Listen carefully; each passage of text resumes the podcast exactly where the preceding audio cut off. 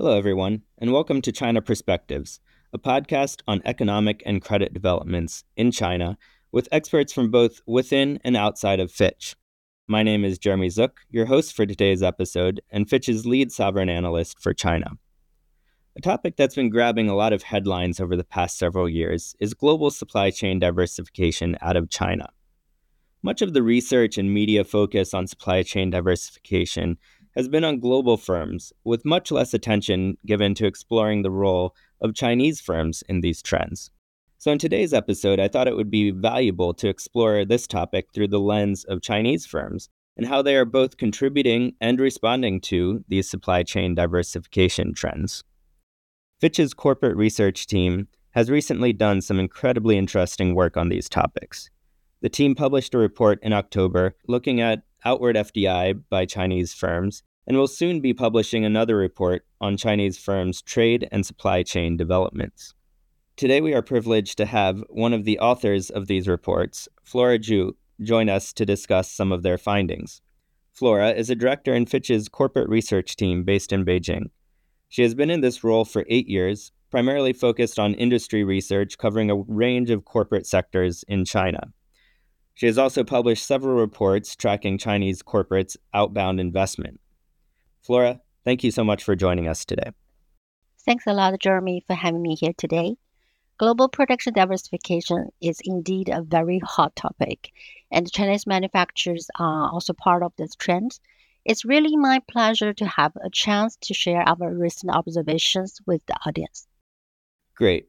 Flora, let's start by looking broadly at outward FDI and assessing uh, the recent pickup that we've seen in this area. What are some of the key factors that are driving Chinese firms to expand their FDI investments abroad? Okay, um, cost is no doubt one of the consideration.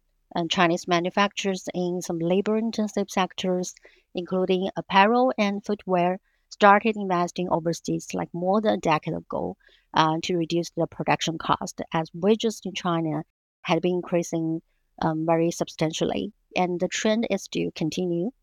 Uh, more recently, since the US China trade war in 2018, we have seen a new round and an accelerated pace of overseas expansions by some Chinese companies in a wide range of sectors uh, that including um, also some high-end manufacturing companies, especially because increasing trade barriers and the U.S.-China trade tensions are promoting more to establish a second supply chain out of China to avoid high tariffs, and also at the same time strengthen their supply chain resilience.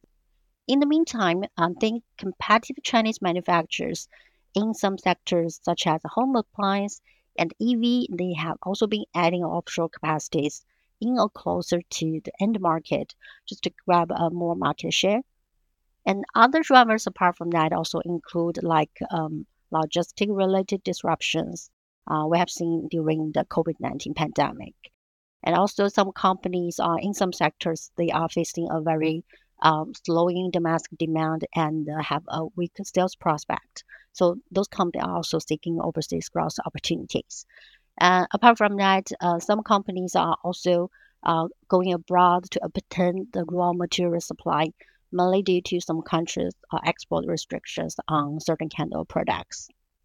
So, what are the key destinations for Chinese firms' investments abroad, and what is drawing firms to those particular countries?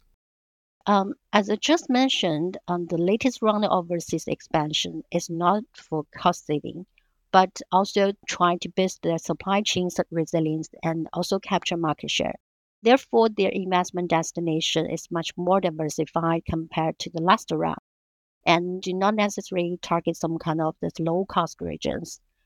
Uh, for industries that are sensitive to labor and some land costs, they uh, still focus on the emerging countries, while um, those that value lead time and proximity to customers are more inclined to consider their major sales market, uh, Malay developed countries or neighboring regions. Asian countries remain a key relocation destinations, attracting investment from uh, both traditional manufacturing and some high-tech manufacturing to avoid U.S. tariffs. Uh, let's take Apple supply chain as example. We have seen um, Apple has been accelerating the decentralizing of its supply chain from China and requiring more supplies to shift part of the productions away from China and mainly to Vietnam. And in meanwhile, we have seen Chinese automakers are also adding some plants in these regions, uh, mainly due to those some countries' uh, favorable investment policies for EV manufacturing. Also, we have seen Chinese EV battery material suppliers. They are also investing in Indonesia for nickel resources for the reasons of the export bans I mentioned earlier. Uh, more Chinese companies are actually moving productions closer to our two end markets to be better positioned to capture more market share. And that includes some furniture companies that are investing in Mexico for the sales to the US market to shorten the delivery time. And EV battery producers, they are also expanding a capacity near their client in the Europe, as well as some solar product producers. They're building plants in the US to avoid potential tariff imposed on their export from the Southeast Asian countries to the US. Now, you just uh, touched on some of the sectors where we're starting to see these shifts underway, but I, I thought it would be interesting to explore in a bit more detail the sectors where we see really the biggest shifts underway in terms of FDI. I think in particular, it'd be very interesting to hear about developments in China's advanced and rapidly growing renewable energy and EV sectors. EV and the solar PV sectors are clearly leading the supply chain diversifications recently, and the trend started from 2022. Chinese companies in those sectors they have been more competitive in global stage and if you look at some data, we can see that China is actually leads in EV battery technology, as it's now the world's largest EV market and account for over 30% of global share of EV export in 2022. And if we look at the China's solar PV market dominance, it's much stronger, and China controlling over like 80% of global production of major solar PV products. So manufacturers in those sectors, they have previously mainly served foreign countries just through export, but they have accelerated their overseas production expansions over the recent years. The reasons and investment destinations behind this vary among segments. So if we look at EV battery producers, which lead the overseas expansions, they are investing in local productions in Europe since 2022 mainly due to the strong order backlogs from the foreign automaker customers. The upstream EV battery material suppliers entered the U.S. market are building plants in countries with free trade agreement with the U.S., such as South Korea, uh, just to be eligible for the tax credits under the IRA, the Inflation Reduction Act. So Chinese automakers are building their plants in Asian countries to capture the global EV boom and they are also to diversify the risk from the highly competitive and profitable domestic market. In contrast, um, Chinese solar PV companies uh, just started their investment in local production in the US since this year, uh, mainly to tap the IRA subsidies and try to avoid further tariff on their export outside of the US. Uh, however, they are still very cautious against the regulatory risk in the US and their investment are currently mainly focused on the downstream module assembles, which require relatively low initial investment. Putting all of these observations together, how do you see the outlook for these FDI trends? And, you know, is this something that you expect to accelerate going forward? Uh, yes, we believe Chinese manufacturers they will continue their supply chain diversification efforts because if you look at tensions between China and the U.S., it's still ongoing and trade barriers is also rising globally. Uh, the trend is likely to accelerate if there is a significant escalation in geopolitical tensions. The U.S. trade and investment policy with China and the recent development uh, actually suggest that the relations between those two countries will still remain challenging. And if we look at some of the recent developments, Uh, U.S. has just tightened restrictions on Chinese investment into the U.S. Apart from that, it also imposing restrictions on U.S. companies' outbound investment in some sensitive advanced technology in China, and also investigations against eight Chinese PV firms in Southeast Asia. So I think those tensions will continue and that will promote more companies to further pursue their supply chain diversification just to maintain a market access. At the meantime, I think rising global protectionism, as we have seen in the increasing trade barriers, uh, including the higher tariffs and tightened requirement on material sourcing, as well as um, some countries' targeted subsidies that mainly benefit local producers, uh, will also dampen Chinese manufacturers' continued access to some foreign markets through exports that will promote a shift towards more local production. Great, thank you. I guess turning to trade patterns, you know, we still see in the data, at, at least the aggregate data, strong evidence that China remains really the dominant manufacturing hub in the global economy. But if we take a look under the surface, you know, trade patterns and China's market share for particular products does seem to be shifting a, a little bit as foreign firms are looking to diversify their supply chains by increasing production and sourcing outside of China. What are some of the trends in China's trade patterns that you see coming through in the data? That's an interesting question. That is the reason why we are doing our second report uh, analysis uh, to find out what's the impact on the trade patterns. Intuitively, the ongoing supply chain shift from both global firms and Chinese companies should lead to a lower export of certain Chinese manufactured products. Uh, however, the shift so far has been led by the downstream segment and largely concentrated in the low skilled assemble and mass productions, which means overseas demand for China-made inputs and some intermediate goods for further processing and assembling will rise. And this is evidence in the rapid growth in China's export of some electronics and machinery components, uh, which have outgrown that of finished goods since 2018. Well, another key trend we observed in the trade pattern is the changing in China's export destinations.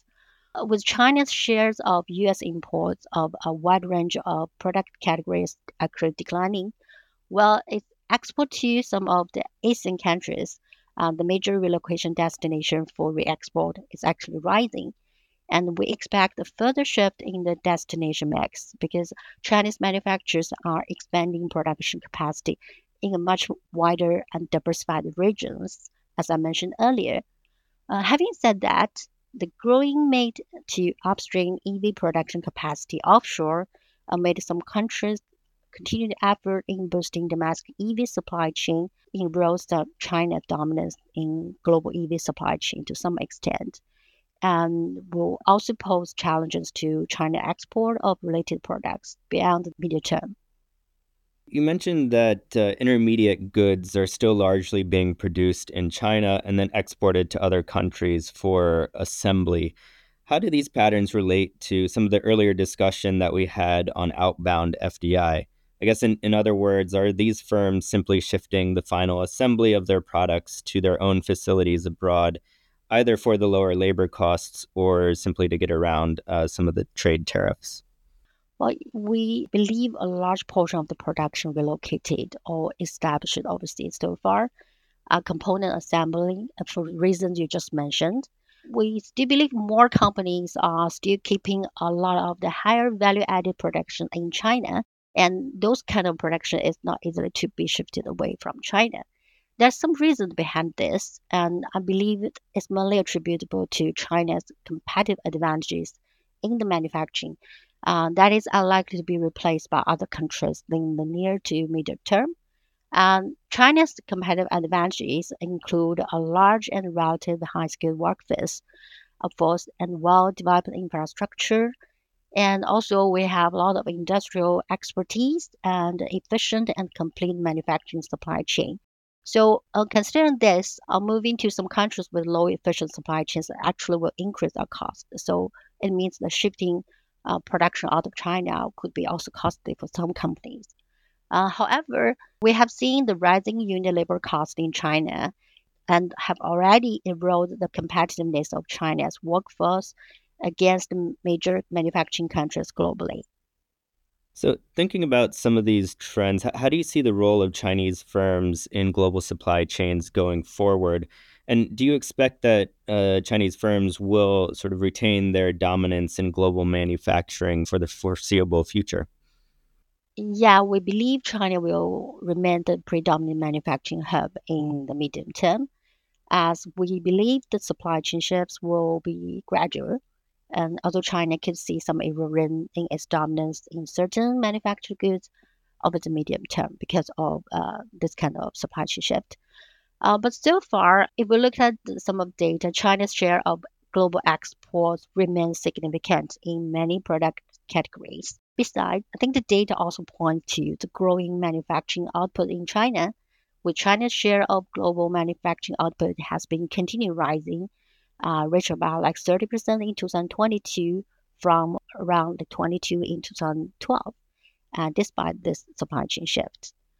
Uh, we believe this is mainly attributable to China's growing production of some higher value added products, uh, such as EV and solar PV products, which has seen very strong export growth recently.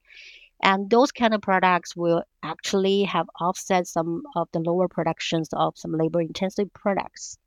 While China's growing production of uh, the high value products is mainly underpinned by the Chinese government continued efforts in promoting investment in advanced manufacturing and to promote the industrial upgrade. Data has shown that uh, China's growth, the high-tech manufacturing value added in China, has actually grown at a very stronger pace compared to the total manufacturing in the past decades. And uh, we believe the growing production of those high value added products will help strengthen China's manufacturing and supply chain dominance in the global stage. And apart from that, uh, I think the growing overseas expansion and the investment of uh, some competitive Chinese companies uh, also reflect the growing size of Chinese manufacturers and their global influence. One driver of these shifting FDI and trade trends, as we've discussed, is geopolitics. And even with the efforts by Chinese firms to insulate themselves to a degree, how much of a challenge does geopolitics remain for firms to navigate? For instance, you discussed that Chinese battery makers were seeking to move some of their production to alternative destinations such that they would not be excluded from uh, tax credit benefits under the Inflation Reduction Act. But at the beginning of December, the US government announced that batteries produced with components sourced from foreign entities of concern which includes some Chinese firms, would not be eligible for tax credits. How does this particular move, first of all, impact Chinese battery and EV makers? And more broadly, how might Chinese firms be planning to manage this large geopolitical uncertainty? Uh, well, this is a very good question. Uh, I think this trade policy just highlighted the high regulatory risk faced by Chinese manufacturers in some of the strategic sectors from some developed countries, uh, especially the US. It's mainly because those countries are trying to protect local industries and to establish their domestic supply chains. And this is also a result of geopolitical tensions. Excluding from the US tax credits will actually put Chinese battery manufacturers at a disadvantage against the global peers in the US market. This will definitely dampen their sales prospect and will expose their U.S. plants to significant operational challenges. Uh, we believe Chinese solar PV companies' cautious investment in the U.S. market recently, uh, which mainly focused on the less capital-intensive module assembly, despite high subsidies for component productions, partly reflect their concerns on the high regulatory risk they are facing in the U.S. market. Well, we believe that um, in facing of this kind of uh, trade barriers or regulatory risk, Chinese company uh, they may still look for strategies to avoid and to bypass the restrictions. Um, we have seen Chinese EV battery suppliers, for example, they are building plants in countries with free trade agreement with the U.S. Uh, to be eligible for the tax credits under the IRA. Chinese solar PV producers have also adding wafer plants near the existing Southeast Asian production base since 2022, aiming to build an integrated wafer cell and module capacities to continue to serve in the US market.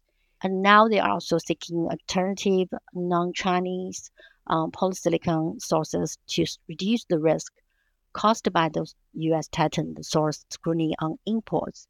I think the mainly uh, the things they are actually doing and will continue to do But having said that, I think some restrictions uh, may not be able to be bypassed eventually. Um, that will leaving Chinese companies being blocked out of some major sales market in some sectors.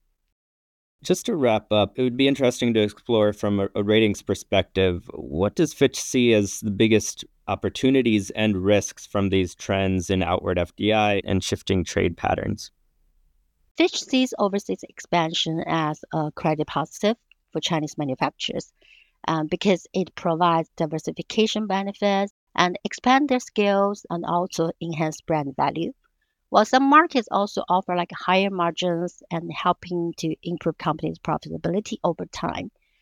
However, uh, overseas expansions also carries execution risk, and we believe the risk is quite high for Chinese manufacturers, mainly because many of them um, lack overseas operating experience uh, compared with their global peers.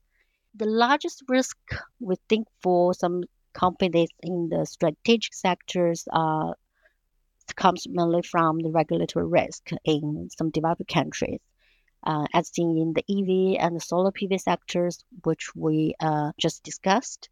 Um, besides, um, I think the short supply of skilled workers and cultural differences also add to uh, operational integration challenges for Chinese companies, especially for those in some high tech companies.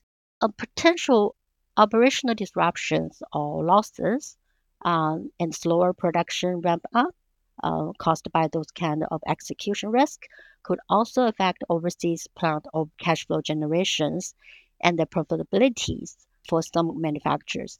We're dampening their ability to reduce their leverage because uh, some of them uh, actually invest heavily in overseas capacity expansions, and those investments are mainly funded by debt.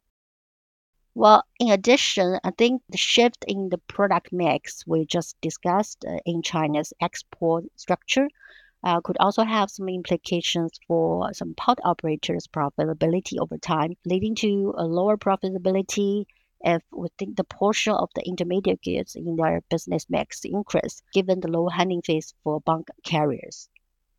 Well, thank you again for your time and insights today, Flora. This has been an incredibly interesting and, and important discussion. Chinese firms, as we've discussed, have become global leaders in their own right in a number of emerging sectors. So, as we continue to monitor the trends and implications of global supply chain diversification in the coming years, understanding the role and perspectives of Chinese firms will be critical. I encourage all of our listeners to have a look at Flora's reports for more analysis and keep an eye out for any future analysis from Flora's team. Now, before signing off, I just wanted to plug another recent report that Fitch's sovereign team put out, which explores supply chain diversification from a global perspective and examines the countries in Latin America, APAC, and emerging Europe that appear best positioned to benefit from some of these trends. You can find this report and the two corporate sector reports highlighted today on Fitch's website or on Fitch Connect. You've been listening to Fitch Ratings China Perspectives podcast. This is our last episode for 2023, so we wish you all a happy and healthy 2024 wherever you are. Meanwhile, to learn more about our ratings and research on China, visit FitchRatings.com. Subscribe to China Perspectives on iTunes, Spotify, or wherever you get your podcast. See you all again in the new year.